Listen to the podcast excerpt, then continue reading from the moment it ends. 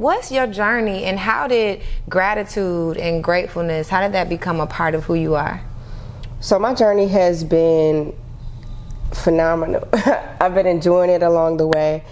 I um, noticed like through med school how everything just like seemed to flow really well. I went on different interviews, and at the time I had locks, and um, I even had like my mom ask me, "Hey, you want to wear my wig?" Because my locks were short at the time mm-hmm. um, for these interviews, and I said, "No, like I want my life to flow, and I want to go to a school." That is actually going to celebrate who I am. So if I got to wear a wig just to get into med school, it's not for me. Mm-hmm. And I think that it's not the beginning of my journey, but it's important to be authentic to who you are. And that is kind of like what I, I want to let people know.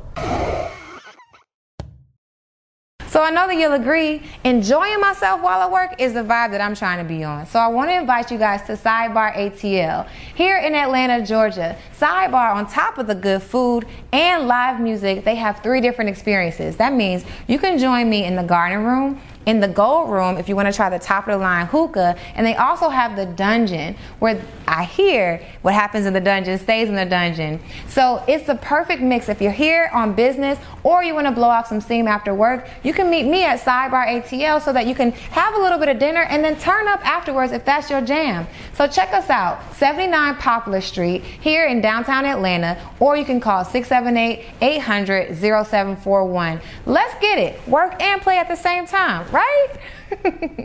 Welcome to another episode of the Work and Play podcast. I'm your host, Ariel Young, career coach and career transformation coach. And I'm sitting here with someone who really is like my spirit animal, honestly. the art of transition. Someone who has literally, she lives this like F this job mentality, but she also knows how to stand her own in the industry of medical, as well as helping you get very, very clear in your your spirituality, your mental health, yeah. we say, yeah. and um, all the things. So, without further ado, would you introduce yourself, my dear?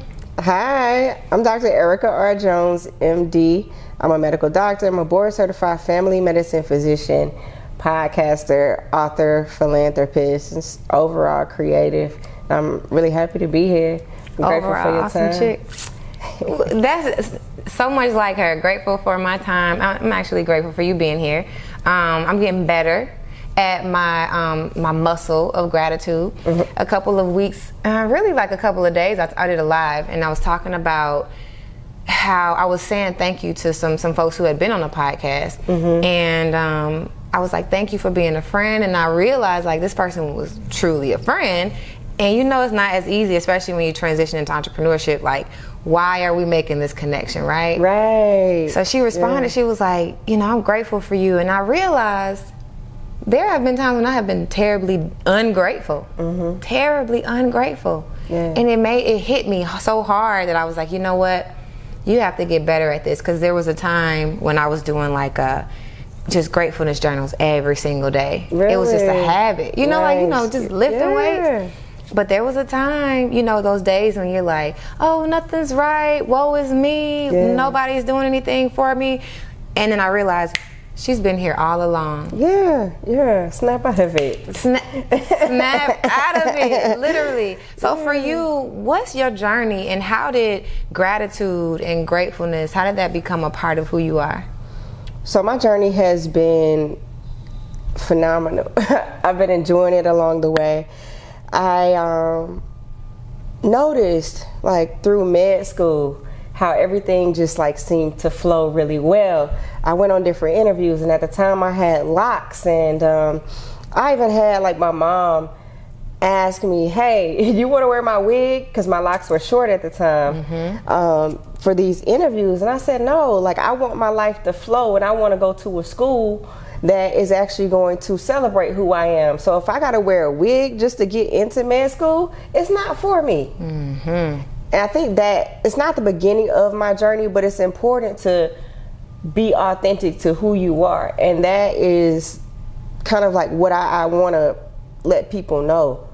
Are you still trying to get a leg up on your entrepreneurial career? Now, I told you about the morning meetup, the community that was created for the betterment of entrepreneurship. And we are cooking up some really cool things. Now, here's the thing if you join today, you can actually get in for 60% of the original price. So if you join today, all you have to do is download the app, and I provided the link below so that you can join us. We have community, we have a book club, and it's the largest group that meets every single day, Monday through Friday at 8 a.m., to literally get a head start on entrepreneurship. So if you're still trying to grow, you don't know what your business is going to be, but you know you want to be an entrepreneur, this is the community for you. So check out the morning meetup, click the link below, download the app, and join us today.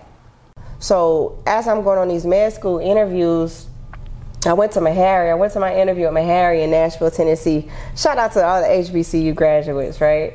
Um, and one of the admissions officers actually complimented my little short dreads. so I love your hair, and I said, "Oh, mm-hmm. there we have it. this is where I'm going." Manifested exactly what you said you wanted. Yeah. Someone like a place that accepted you and celebrated who you are. Exactly, Mm. exactly. So, you know, starting my medical career as a med student in Nashville, Tennessee was it was very important. I was around people who were nourishing me, um, people who understood the unique challenges that I was going to have as an African American female with natural hair, um, going out into the workforce, going out into these different rotations. So my journey started there. I have been grateful for who I am and for my courage to walk like authentically, like walk my path authentically. So after med school, like I had to, of course, you know, you got to apply for residency. So You you're have going through that process all over again. Yeah. Or at least you have to toughen yourself up for that type of evaluation again. Exactly. Mm-hmm. It's like a never ending test. Like being in medicine is like a never ending test. So you got to apply, you got to go on interviews just to get in school. Then you have to perform in school. Then you have to apply and perform again in these different residency interviews. And once again, um, going to UAB, um, Huntsville Family Medicines program. It was not easy to get into. It was not easy to get through. I think residency was like one of the most tumultuous times in my life. Like it's one of the most difficult things I've ever done. I'm grateful for having gotten through it. I'm grateful for um, my grandmother who prayed for me, my mom's friends who prayed for me because it was it was literally the toughest time that I've ever had in life. Um, being sleep deprived, being hungry, and knowing that you know you're a physician but you're getting paid like nothing Yeah. compared to what you know your attendings are getting paid because you're still learning. Yeah. So in hindsight, and you are, um, I can tell you the muscle of gratitude is built up because you understand that life afforded you these opportunities for you to be who you are today. But as you talk about the gruesomeness of, of just experiencing um, medical school, I'm curious of what that girl was experiencing. Like, did you ever have those moments of like feeling ungrateful, or even because because the thing Yeah. is, we don't really know when we're not being grateful. Yeah. So, what was it like for you, and how did you process like getting through med school during that time? So getting through med school was not the most difficult part of my journey. Mm. I actually was surrounded by other people who were a lot like me. So the the times when we felt ungrateful, like man, they got us doing this, we don't need to be doing this. This is a waste of our time. We were all in it together, Mm-hmm. right? So the camaraderie that we had and I'm also a member of Delta Sigma Theta Sorority Incorporated. So we had a lot of different events. You know, we had intramural sports mm-hmm. that allowed us to lean on each other. And our professors were down to earth. We could see them at dinner and talk to them about the times we were having. We could go to their offices and they would tell us, like, I'm trying to help you out. Like, you're being mm-hmm. ungrateful. And they would literally tell us. So you had to have, you know, this humble spirit in terms of being able to accept criticism and, and understand that, like, you, you got to take a step back. Like, snap out of it. I'm trying to help you. I'm giving you the resources to pass this test. I'm giving you what you need to get through life. Yeah.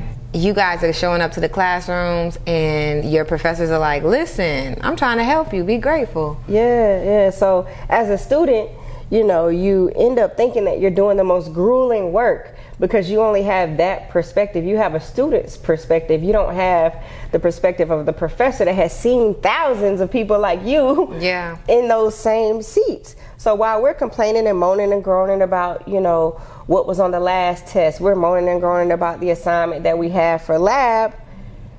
The professors are looking at us like, we're giving you the instructions, we're giving you the blueprint. Snap out of it. Like, Yeah. get it together and realize what we're giving you. Yeah, so years after that, you know what I mean?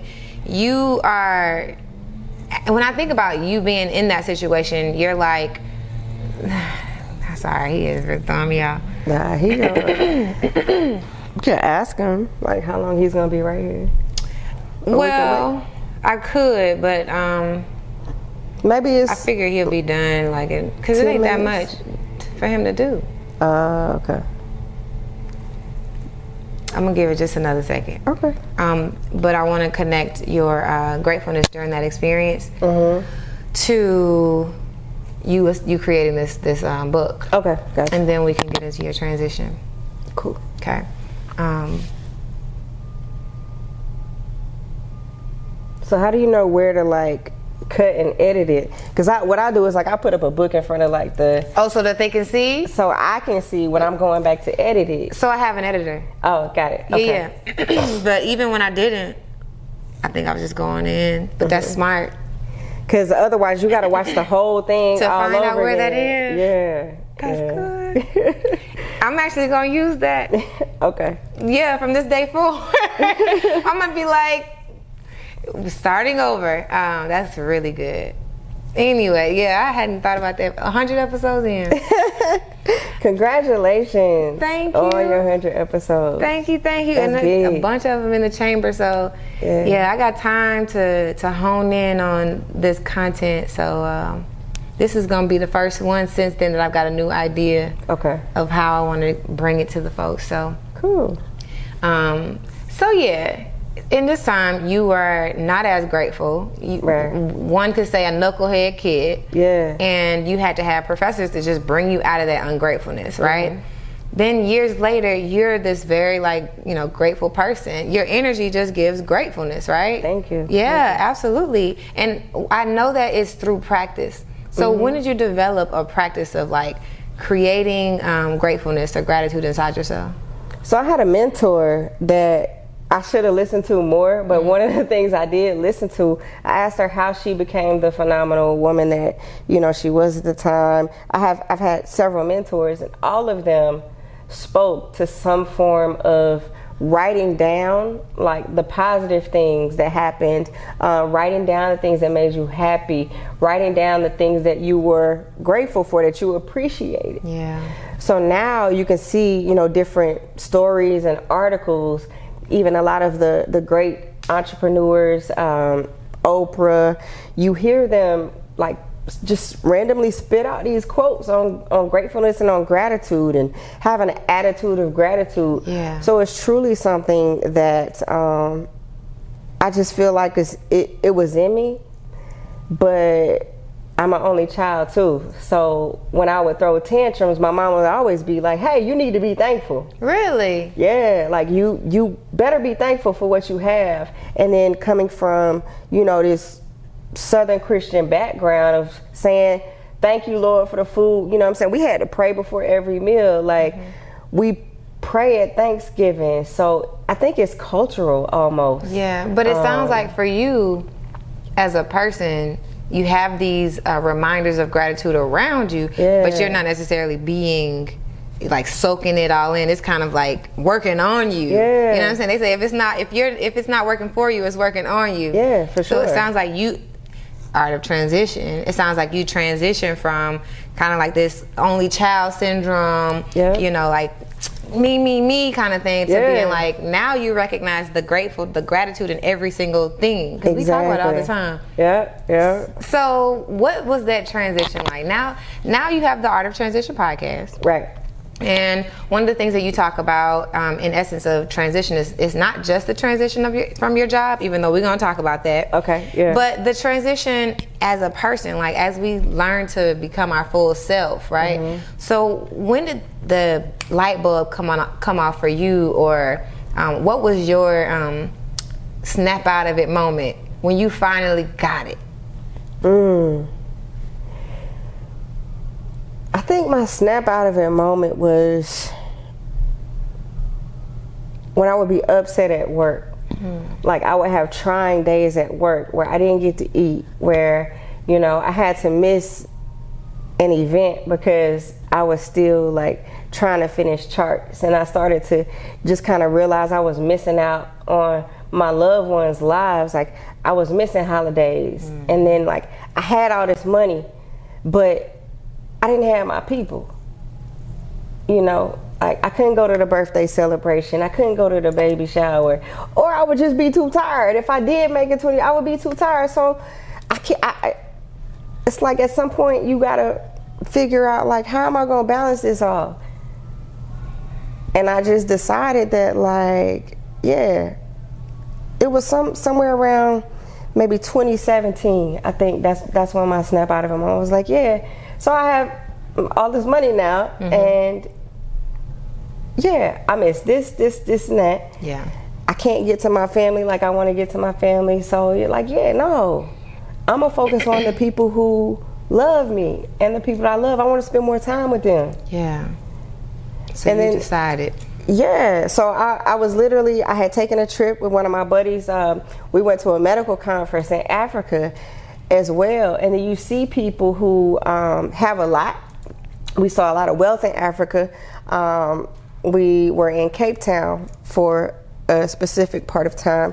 Um, then we toured like five other countries around that around Southern Africa, and then you also see people who don't really have a lot. Yeah, and they're happy as larks, just you know living life, um, still having their basic needs met, but they didn't have a lot.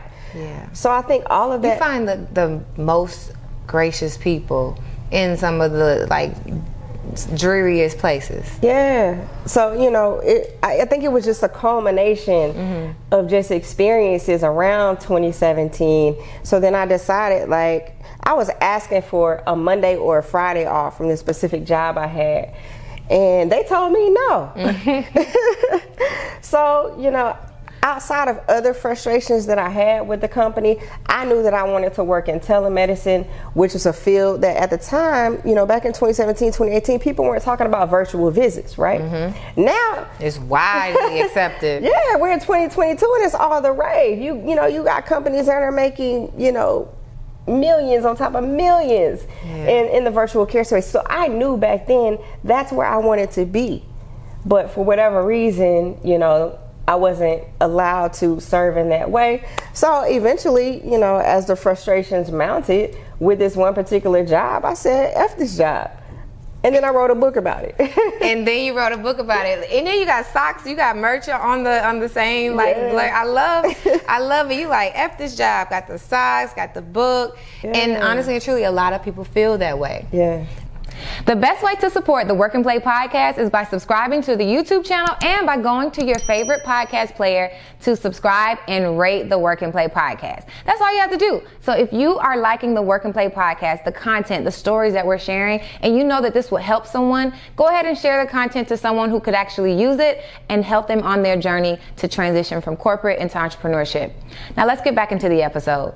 But one thing that you, you, it sounds like you didn't let get to you was that F the job mentality. Because what can happen is mm-hmm. you have that F the job mentality and then you get fired, mm-hmm. right? Because you, then you just start losing steam. Right. You flounder off. You go into, you hit depression because like now you got, you done got fired. You got the F this job mentality and you mm-hmm. can't bounce back. But you took a different route. Mm-hmm. And I'm talking to my clients and I'm saying, like, I know you want to leave. Mm-hmm. I know you want to leave like yesterday. Mm-hmm. And but you got to realize one, there's a reason that you're there. Right. And then two, there there are actual benefits and resources that you can use on the job right now. Exactly. Can you talk about how you bridge the gap? But first of all, they told you no. Mm-hmm. So anyone could be like, you know what, after the job, I'm leaving now. Yeah. But you you didn't. No. So how did you bridge the gap between when you decided you were going to leave and mm-hmm. when you actually made that transition?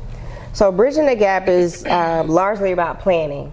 So although I wanted to say F this job, I also knew there's an art of transition. That's why the book is called So it's F asterisk CK, this job, The Art of Transition, Eric by Erica R. Jones, MD. It's on Amazon right now. You can also get it on my website.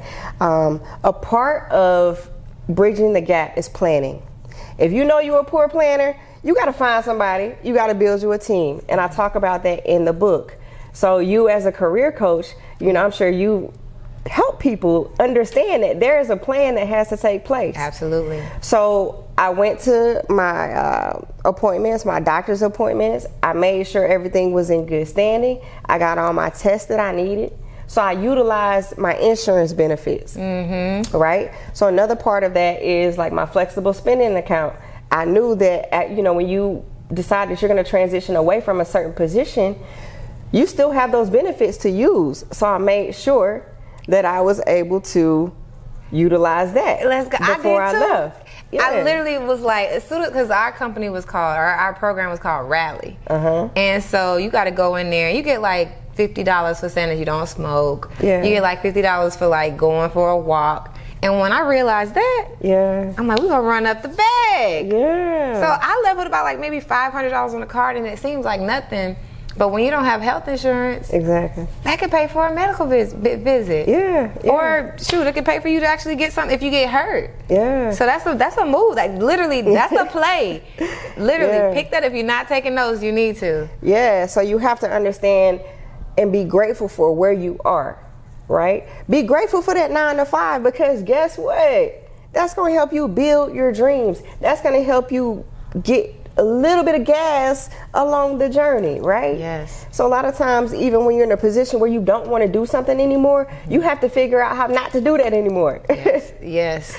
So what was your first step of being like, okay, you know what?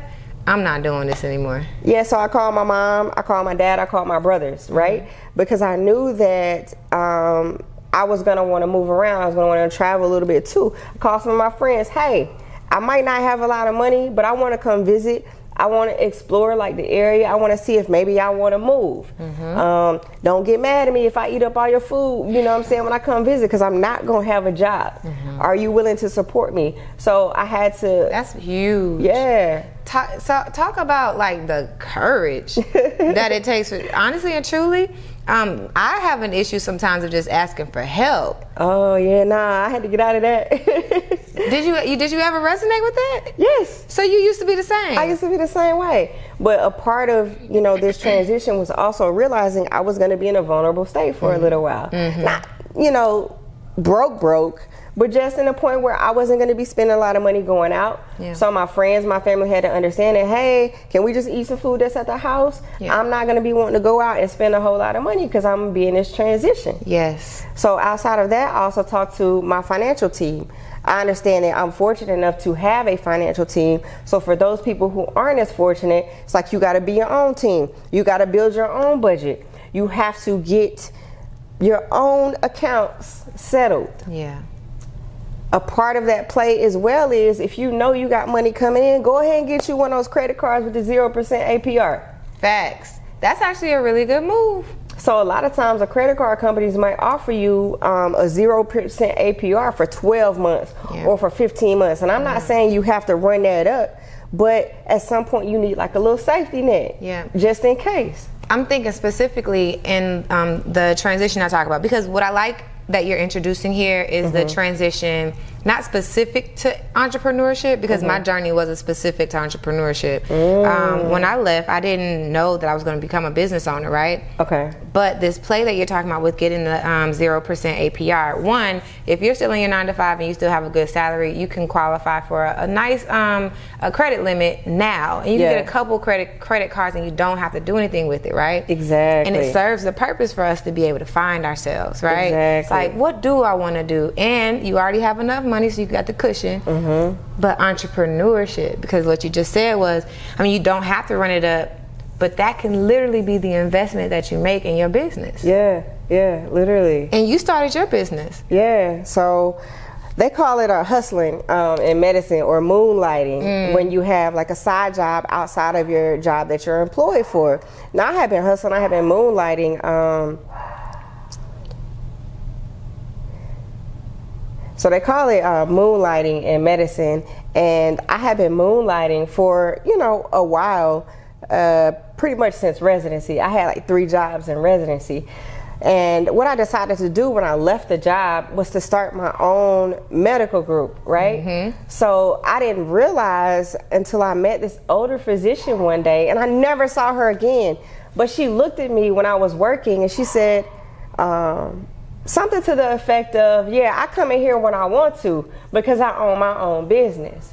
Mm. Now, at the time when I was hustling, I didn't have my own business, I was getting paid under my name. But I had another snap out of it moment when I realized it was almost like she was an angel. You know mm. what I mm. mean? Like just me being able to see her flow in and out of the clinic. I had only seen her that one day and I never saw her again after that. But I, I, I had the wherewithal to somehow go in that memory bank and say, dang, she did say she. So I opened my own medical group. You started your medical group before you left. Yeah. That's the play. That's the play. Did I did all the paperwork. Yeah. You know, filed all that stuff before I left. Mm-hmm. Did you have a revenue plan of mm how you were going to make money? If you think back in hindsight, is that one of those things that you would have done if um, you thought about it? Maybe.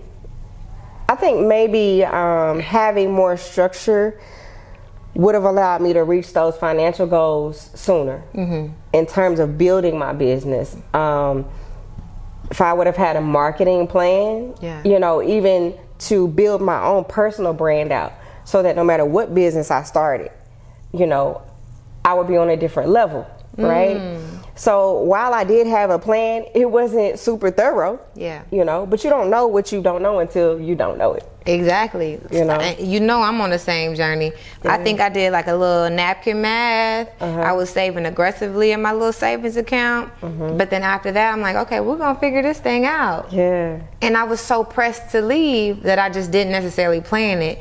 So, it, with you in hindsight, sometimes we get the best guidance from the people who just went through it, and mm-hmm. y'all don't have to just benefit from my story. You can benefit from yours, uh, from Erica's. So, you said a marketing plan yeah, I would have had a marketing plan mm-hmm. um, outside of my business to mm-hmm. brand my own self. Mm-hmm. Now, what would that have looked like? So now, now I have, you know what you know. Now I have drericajones.com. now in my bio on Instagram, Dr. Erica Jones, uh, TikTok, Dr. Erica Jones, you you would see a wellness expert. I didn't even document the speaking engagements I was leading. yes. like I when you're out in the community and you're really working, a lot of times you're not documenting things. So I would have had someone that is, hey, I saw you did this. Okay, let's put this on there. Let's put this on there. So just documentation is important when it comes to whatever you're doing. Yeah. Because if you don't have any record of it, then the people who were there, you might not ever see them again.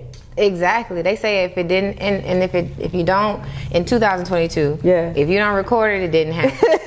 That's the worst part about it, especially in 2020. Like when we're every everything is content. Yeah. Right. And you done you've done all the things, but it's like yeah. But you don't have pictures of it. Yeah, truly. So you would have a marketing plan, and then uh-huh like you said, so those of y'all who don't know Dr. Erica, she's like I said, when I say my spirit animals, cause she's real chill. Right? I got I got all the structure for days, and I'm working on being more chill. But I'm thinking about how you would have applied some structure to um, your revenue plan. Like mm-hmm. knowing what you know now, what would you have put in place so that you would have hit your revenue goals sooner? Uh, quarterly investments, mm-hmm. not just from the personal side, but like, okay, quarterly investments in terms of business. So on my calendar, I would also have quarterly events that I need to attend along with the people who are going to be on my team. You talking good. oh, you talking good. Come on, what else? Um, those are the things, those are the major things that I can say. Um, from a physician's perspective, mm-hmm I think it's important to optimize your health while you're going through all of these things. Yeah. The biggest, most expensive thing we own is our bodies and our minds. So, investing as an owner, as an entrepreneur, as a nine to five or whatever you're doing, investing in your mind and your body is by far the biggest investment, and you have to plan those. You have to plan those visits to the doctor. You have to plan those visits to the therapist. You have to plan the meetings that you're going to attend, the networking that you're going to, you have to plan it. Yes. So if I would have had that earlier, if I just would have had the plan and all I would have had to do was go, I would have been further along. That's that's so huge, um, and it sounds like speaking engagements and these things were generating you cash. And though, in from a marketing perspective and from a uh, monetary perspective, a lot of times we don't. And I say we, I'm talking about my clients. Like we're not thinking about like, oh, this is what I'm doing, and it's bringing traction in my life. Yeah. Let me do it quarterly. Yeah. I think that is so good. Yeah. Because at the end of the day, you are your business. So you start telling people, hey, I'm getting ready to make this transition. I'm going to need y'all to support me. Mm-hmm. Yeah. Your friends and family start to hustle around you and support you. You traveling around. When did you start to decide, okay, when I leave, this is what my life is going to look like when I leave? Mm. Or was that an intentional process at the time? Yeah, it was intentional because I was in a position where my friends were in emergency medicine. A couple of my friends were in emergency medicine. They're traveling. so they they might be working three shifts, you know what I'm saying? They might be off for four. They set up their schedule so they have eight days off or seven days off or hospitalist. Um, you know, they may work for five days and and then be off for five.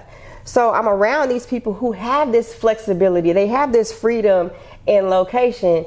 So I kind of looked at them and I looked at other opportunities um, that people were taking advantage of, and I said, hey, I see that there's a way to do this. Like, I can still be authentic to who I am as a physician, who I am as someone who loves to travel, and who I am as someone who loves to give back to the community. You can have that type of lifestyle.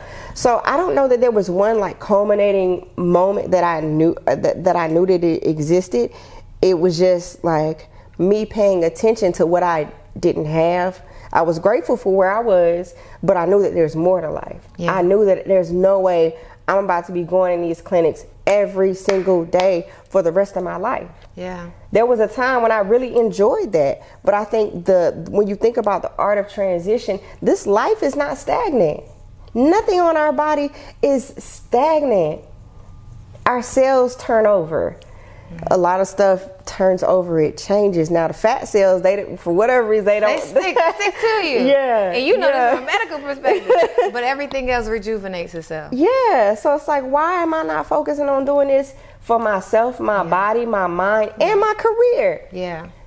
When you invest over a quarter million dollars in your education, you can try some different things.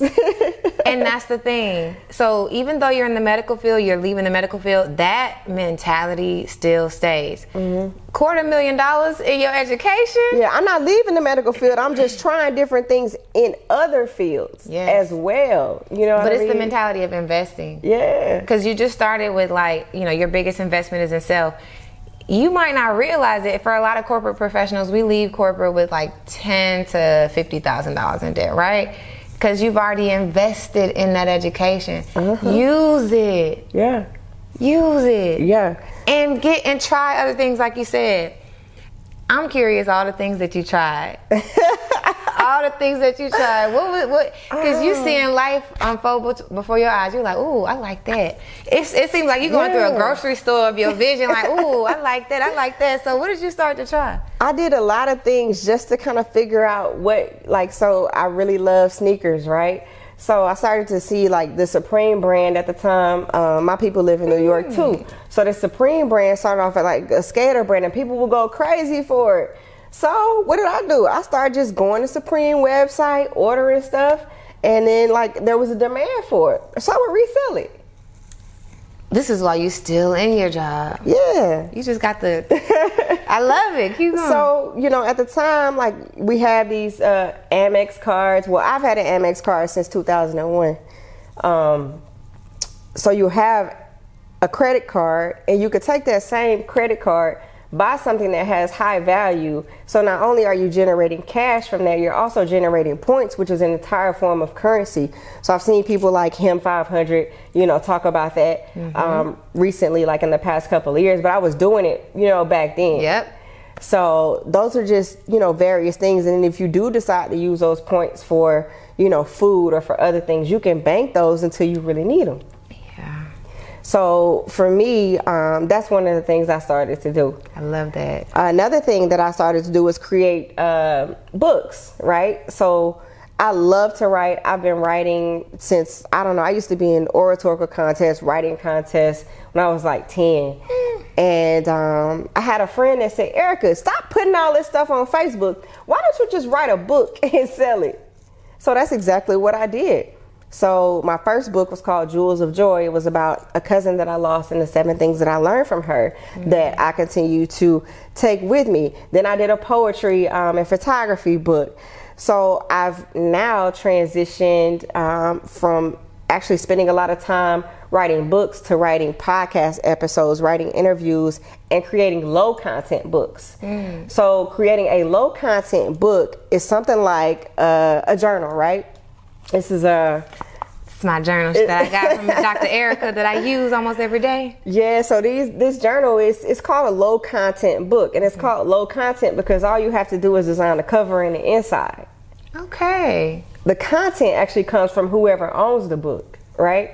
So for me on my on, on my behalf, I'm producing a low content book, which is a lot different from a book that it took me a whole year to write. Okay, low content book. You said the only thing that you have to do is change the cover and the back of the book, but then the insides of the cover, someone else owns it. No, I own everything. But what I'm saying is, I'm not writing. I have not written every page. The journal is blank. Okay right? So mm-hmm. you have blank lines. Low content. Yeah. Uh, I'm there. Okay. Yeah. So um, things like uh, calendars, mm-hmm. um, planners, and things like that. Yeah. Those are like some low content like examples, and journals are examples of low content books. Yeah. And you know what's, what's you're talking about the money play, and, and we can of course get back to your um, transition and things that you're trying. Mm-hmm. But the most impactful thing on a day when um, I specifically was like I woke up, I was just not feeling myself. Mm-hmm. And I went to the park. I took your book with me. Yeah. And I was just like, you know what? You know, I put my little camera up. I'm like, we're gonna just capture some content. You know, I'm just not feeling myself. Mm-hmm. And the first thing that I opened the page up to was, um, today I'm so happy that I'm, I'm grateful for X, Y, and it's like fill in the blank. Yeah. So all I needed was a prompt. Yeah and a, a, empty page to think on. Yeah. And as much as we, we talk about like the technical skill, the technical term, you know, low content, mm-hmm. the value was immense.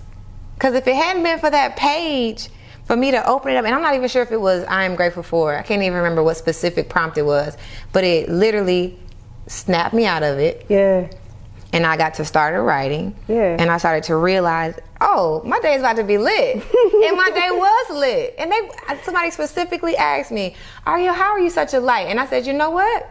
Would you believe that today was a down day for me? Yeah. He was like, No, was it? I was like, yes, I literally started my day like crap and I started to journal, think about what I was grateful for. And it led me to you because I started even thinking about you. I'm grateful for, you know, being in, the, in on the speaking engagement, being on stage, doing those things. He's like, dang, yes, I'm grateful for today. And yeah. it was a chain reaction because even now, he still, he still DMs me what he's grateful for. Wow. Mm-hmm. Chain reaction. so we talking about low content books, but the, the value is still there. So as yeah. you think about, you know, in your transition, what you can actually create yeah. and what problem you can solve, you can actually create something like this for low energy, but it actually creates so much value in the person who has the problem. So I just want you to, again, if you're if you're not taking notes, I encourage you to do that. yeah. So you started with low content.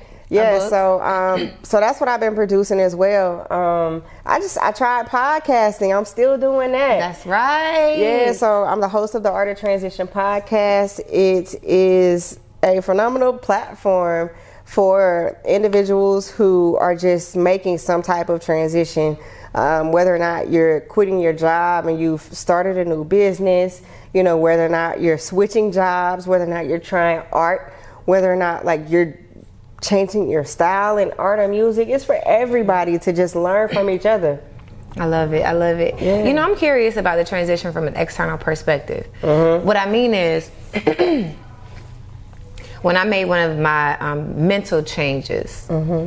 because you wouldn't believe this, but I was I was not I didn't I had no locks. You had locks before me. Mm-hmm. Um, but I don't think I resonated with my image or my identity as a black woman. Mm. So nobody would have ever said, "Oh, Ariel's gonna lead the revolution." Yeah. Right. It was just a moment in time where I, we were having a conversation. I made a comment, and my homegirl snaps back and said, "Oh my God, Ariel, I can't believe you had you have an opinion on that." And it wasn't a dig. It was really like, "This is a new Ariel." Oh wow. So for you in your transition, what was it like for you to transition internally, Mm-hmm. but experience like how other people were experiencing your transition? If that makes sense.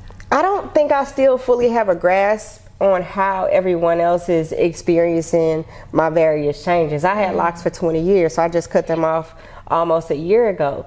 So while people will speak on like your outward appearance, um, and it's crazy, like who actually will have an opinion on how you look and how you show up in the world. It's like I don't even know you cared. Like, why do you care? Actually, what my hair looks like, you know what I mean? And and for someone who went from the bob, you know, the the permed bob uh, to locks, and and then to having uh, my locks praised, right? There's a, there's an interview I did with Black Enterprise where you know we talk about some of the controversy that I went through, you know, with locks and having locks in medicine in a, a very, very traditional field with a non-traditional, you know, hairstyle.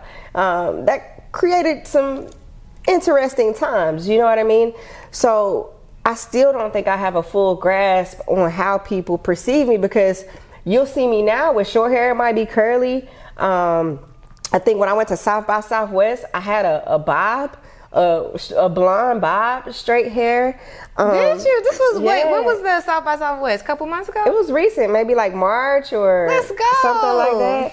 So when you see different photographs, Mm-hmm. you know, you'll see me like this um, at one time. Another time, you might see me in a Nike sports bra and, and some leggings. You know, I think that all of it is just for me um, a reflection of how I feel at that time or what was clean at the time. When you are an entrepreneur, when you're doing all these different interviews, when you're, I mean, I might change clothes three or four times in a day. So, in terms of an outward appearance, I probably still don't know how people, you know, totally perceive me. what about Um, internal? Internal, I'm the same person. People will tell you, oh yeah, Erica, she cool, she chill, da da da. But you know what I'm saying? Just, you know, make sure you keep it cool with it.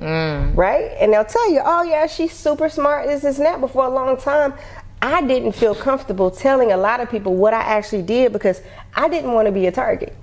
Target for what? Right. For like for negativity. I just wanted to go along, live my life. Um, And I would tell people um, in DC, now in Atlanta, in 2022 in Atlanta, one of the first questions people ask me is, What do you do? Yeah. As a physician, people want letters the, for their electricity. Uh, people that don't even know you ask you for the strangest things. What do you mean? I'm so confused. Right. See, I be confused too. Like, yeah, but but like when if you're a physician and you share your experience, what's the first thing that people say that make you feel targeted? people ask for random things that, that like they feel entitled to your time. Like you could be at dinner. Like, can you check this mold? or yeah, like hey, I got this rash. Like people that don't even know you. They find out they're like, hey, and they are serious. Oh They'll catch you after dinner. They'll catch you wherever you are in the elevator, like with a random question. It's like there's a certain point when you need time to yourself to process what you're gonna do next. You mm. need time to yourself to process in that elevator moment or that moment in the bathroom might be the only minute you have for yourself in a super busy day, right? But the more uh, notoriety that you get, right, then you don't really have those moments in public anymore. Yeah. So I think for me, I didn't want to be a target for the attention. Yeah. The crazy thing is you sticking out like a sore thumb with this nice yellow dress on. So as soon as she walks in, I'm like, oh yes, it's it's always a vibe. and so I'm not sure about what you intended That on. was then. but this is that. This so this is is the internal transition you talking about. yeah, yeah. That was mm. then. So now I don't mind speaking about myself. I have systems in place. I have more security when it comes to my interactions, when I move, um, where I live. There's more uh, barriers.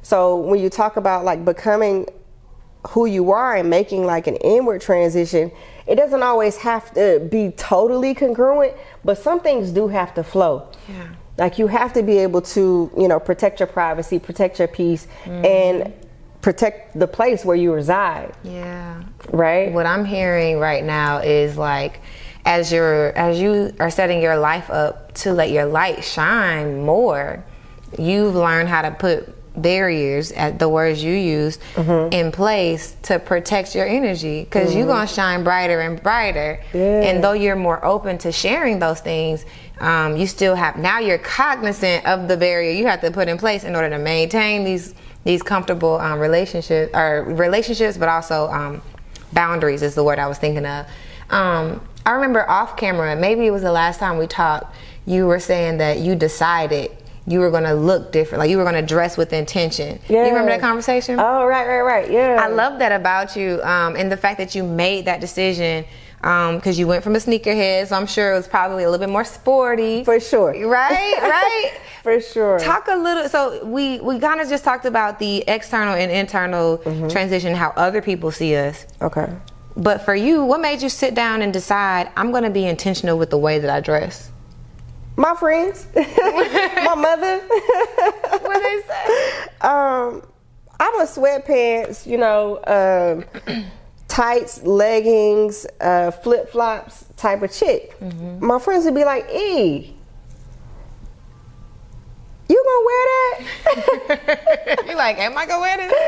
Like, yeah, yeah. But then it, it started, you know, to just resonate with me. Like, you know, they aren't just saying things just to say them, right? They're not just commenting on this just to comment. There's something behind it. And I had a talk with a guy, older guy, he might be seven. He was like, Erica, I know who you are. He's in, he lives in my building. He said, Erica, I know who you are, but a lot of people don't know who you are. So I started to just experiment with it. So I would still wear the sweatpants or the leggings, but then I would wear a blazer. Okay. When you're traveling a lot, you want to be comfortable. And I started to notice I get a different type of greeting in the Sky Lounge. I get a different type of greeting on the plane and from the drivers when I have this little blazer on. So it's small changes that I started to notice. Um, that actually made a difference. So I just started trying out different stuff. I got that express, uh, what do you call the express pass or something like that, where you can get a monthly subscription of just Ooh, uh, they can just send you like nice little pieces and you decide what you want. you build your closet and then they send you, they randomly send you pics. So I just started experimenting with different things and, and then paying attention to what happens when I go certain places with certain things on. And it's, what is it saying? You get more bees with honey. honey. hmm I love it. And now she looking like a nice little bubble bee out here. Yeah. I love it. Yeah. So it matters how you show up, right? Yeah. And while I'm thinking, hey, I know who I am, I know I'm an amazing woman, um, people will treat you different based on how you look.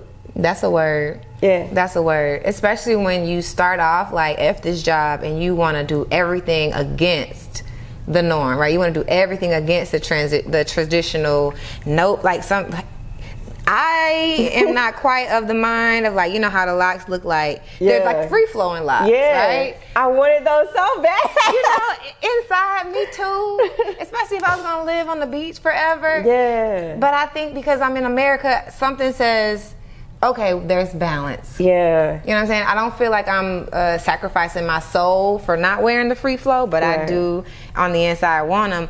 But then what you're saying is there's gradual uh, evolution of going like from F this job, but not letting that take over and, and just kind of look slumpy and Mm-hmm. people looking at you like, I know F this job, but you still got to be presentable. Right, So right. now you understanding the value of how you show up on the outside. Right. So that people can understand what's on the inside without you having to too much convince them of your light, right? They Right. see it before you even talk about it.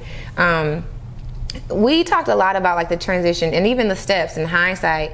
Um, and it, even though you're like super confident, super duper like like uh, what's the word? Swaggy is the word I was going to use. Thank you. Yes, I'm I'm curious. How did you deal with fear as you Mm. transition from one space to the next? So I didn't have a lot of fear. Like I, did, my grandmother would tell you like that girl is fearless. Like people would tell you that. I was afraid of heights. Um, maybe about 20 years ago. So if it's something that I know I'm really, really scared of, I face it. Come on. So I started doing things once again gradually um, to overcome this fear. So uh, was it Vegas? The ride that just drops you straight down. Uh, a couple of my cousins, we went on that together. Um, I did micro light flights in uh, Africa. So it's me, the pilot, and a motor back here. Like I, dra- I drastically knew that I wanted to overcome the fear, so I planned to do separate things with the help of my friends and my family, right, um, to overcome that Yeah. and uh, it, it works. I'm still, I still have the thoughts, like the intrusive thoughts when I get really high, but now I'm able to at least go up and do it. I can go and, you know, like you like to do on what is it Sundays when you go to Stone Mountain? Oh yeah. Got to go to the top of the mountain. Yeah. Yeah. So just understanding that um, I could be at the top of that mountain and I can still have those feelings of fear, but I push them to the side because I know I want to get to the top of this mountain. Right. So uh, that I think was at the time my largest fear. Um, It had nothing to do with like you have like you literally approached life like okay we was jumping in head first Yeah. i love that about you Yeah. And, and you know what i realize um, when it comes to people's journey sometimes there are more physical fe- fears that we can um, apply to life and maybe through you testing or um, what's the word? Facing your fears with height. When it comes to life things you approach them with the same zeal and perhaps you go through like the fear and then it overrides and you're like okay we're gonna do this anyway. Yeah. like so you don't even have to like experience the paralyzing like experience of being fearful about what what's what's next how am i going to make money Yeah. how am i going to build a new life because I think that comes from uh, preparation too. Mm. So there are certain things that you can't prepare for, like devastating diagnosis and things like that. Um, but you can go ahead and get you some life insurance. You know, you can go ahead and get yourself some disability insurance as an entrepreneur. So there's certain just catastrophic things, you know, you can never prepare for, but you can always try to have something in the back of the mind or in the back of the toolbox, the back of the closet for a, a safety net. yeah So even though you are scared to do those things, it's it's harder to overcome certain fears when you don't have a safety net, when you don't have anything to fall back on. that's real so so what you're saying is monetarily and familiar familially Mm-hmm. uh, and friends you had a safety net and that's why you didn't necessarily feel as much fear and anxiety Mm-hmm. that's good when i say that's good that's that's a word When when I say like in terms of like different entrepreneurial things, um, it's like I know that I have prepared. Like when they say like you know. Um, in the Bible, like God will go and prepare a place for you. Like you have to recognize like the God in yourself and try to prepare a place for yourself um, for the future. yeah So prepare a place for your future self. Yes, I love it. I'm thinking about um, your journey in entrepreneurship. Even for mine, there was a point in time where I realized, um, like, I got this thing. This is the new life, at least for a time being.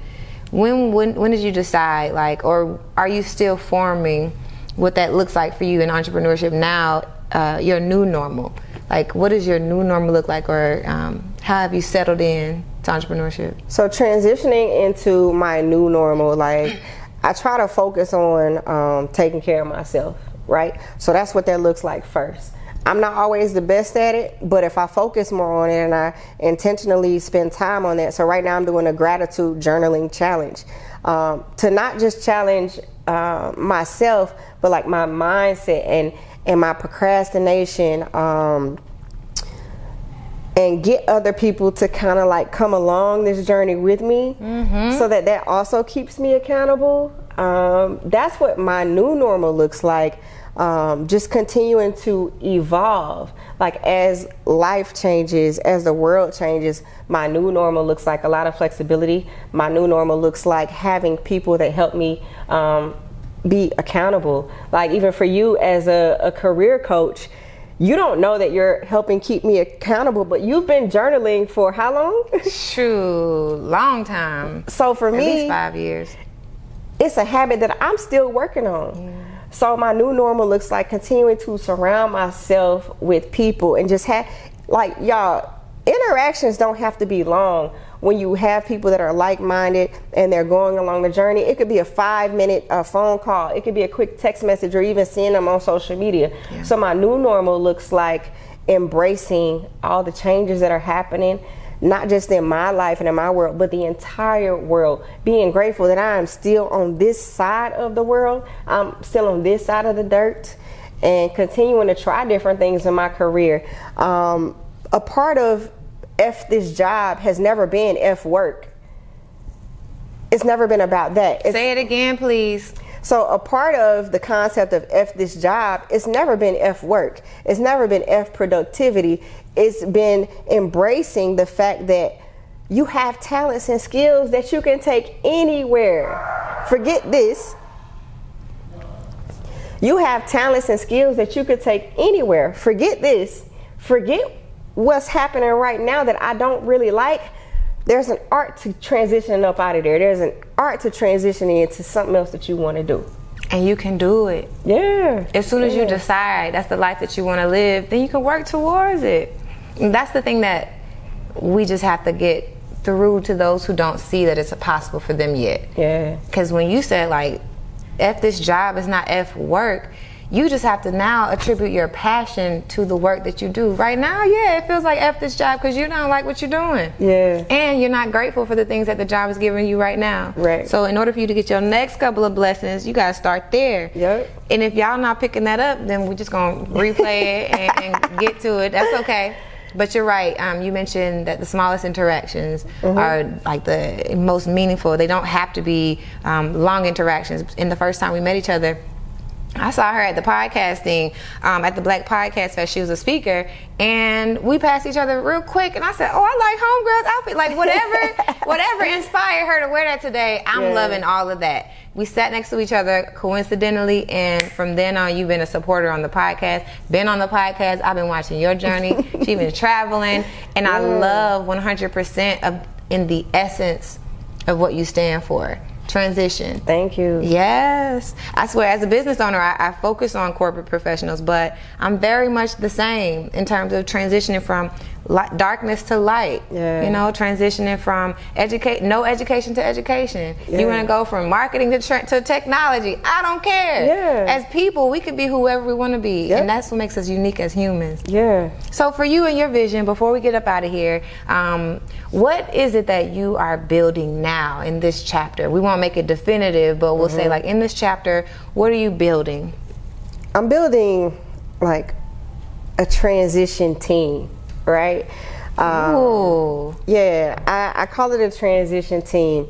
So for me, I'm not like the best at um, planning everything. I'm not the best at um, having a lot of structure, right? But there are people who want structure. They know how to build that. There are people who want things to be planned. There are people who they they're good at that. They're they're really good at that. so, you know, the whole goal behind the Art of Transition podcast, all the journals that I'm putting out, is to just have like a vehicle for other people to come through and, you know, if they want an internship or if they want a position to, you know, start off, let me see if I can do this videography thing. Let me see if I can write this script, you know. Um, maybe I want to be a resume builder. You know what I mean? Whatever it is, it's, it's to kind of create this network of people and like this team of people who can all support one another like as they transition to all these different places in life. I love it. A conduit for transition. Yeah, yeah. So that that's the goal. And I feel like when you have a community, um, you can kind of uh, move differently. We're communal people. Mm-hmm. You know, when you end up out there on an island, which is, something that some people isolate themselves. Um, but that's that's what my vision is to just continue to grow, to continue to build sustainable relationships that are uh, reciprocal, that are focused on growth and advancement. Like there's so much abundance in terms of opportunities, and and people are looking looking for people like us. Yeah every day. They just don't know who we are. Mm. And if they do, that it's like once you identify uh, that one person who can do this and this and that, you realize that they're super busy. because everybody else has identified them as well. So that's why you end up seeing like the same people um, all over very different magazines because the light just got shined on them. And guess what? We're also the light. Absolutely. We're the people that are shining the light on uh, other individuals, and that's been a large part of my purpose with the podcast. It's it's it's um it's fun. Yeah. yeah. Well, I'm grateful for you being a part of this journey and me being able to shine a light on you. Um, those Thank of you, you guys who are getting to know Dr. Erica, stay tuned because she is literally doing some amazing things um, in the medical industry, outside of the medical industry, as a person. And I can't wait to see your next travel experience. like she is always traveling. Yeah. So I'm, I'm, gonna definitely like take those vibes. I'm gonna live vicariously through you. Mm-hmm. Um, and those of you guys who are watching, um, if you have a word for someone who's like still in their jobs, whether it's nine to five, whether it's um, medical school, whether it's in you know at post residency, mm-hmm. and they want to get started. What would you um, say to that person to get their journey started? Just do it. Literally, write down your plan or vocalize your plan. If you're not one of those people who, you know, write in journals or write in notebooks, make videos of yourself. If you have a bad day at work, make a video of yourself. Hey, today was not the best day at work, but this is only temporary. Document your journey somehow, some way be grateful for where you are. And when I say document your journey, whatever you're doing at work, whatever you're doing in your business, whatever skills you have, write it down. Mm. So when somebody asks you for your, your resume or somebody asks you for your CV, guess what? You already got it somewhere. All you have to do is shoot that email off really quickly. Stay prepared. So if you have not currently documented everything that you've done, and trust me, I'm guilty of it, right? Like I forget things, but just start where you are. And a part of starting is remembering and being grateful for the opportunities that you've had before. Document all of that. Let somebody look over that. Ask somebody to review your plan, your exit strategy, whatever mm-hmm. that is. Mm-hmm. Ask people to look at that. I'm talking about people you trust, people who are in the field where you want to go just ask them, hey, I got this quick document. Can, do you mind looking at it? You know, be able to provide some value back. That might take a, you know, $15, $20, $50, whatever it is, but that's a part of investing in yourself and never forget that you and your your body and your mind is the most expensive thing you'll ever own. So take care of it. Take care of it. Dr. Erica, thank you so much. Thank you. If there's someone out here who wants to work with you, they want to do a challenge with you, they want to still follow your journey, um, what's the best way for folks to get connected with you? Uh, at D R E R I C A Jones, at Dr. Erica Jones on Instagram and TikTok. I have a couple of websites. You can start at drericajones.com and um, sign up for the email list. I send emails about different challenges, um, a lot of things that I may have going on. Like when I spoke at Black Pod Festival, um, I made a, a podcast, uh, just video, real quick, like, hey, y'all, I'm so excited. Guess, you know. So once again, document your process. Decide, you know, whether or not you can share it later. You can share it 10 years later, but you have your own things to look back on and to celebrate your own milestones. Document the process, y'all. Yeah. Well, until next time, hopefully you guys got a treat with this one. We're going to just continue being great. If you are on your journey, you're leaving corporate America, you're leaving your nine to five, and you want that assistance to stay on track, all of the things that we mentioned you can do on your own. But if you need support, then you don't need to sit here and, and not ask for help. Don't be my old self or or Erica's old self, right? right. Know right. how to ask for help. Know how to ask for support and go after what you believe in, all right? Until next time, y'all be great. Peace. Peace.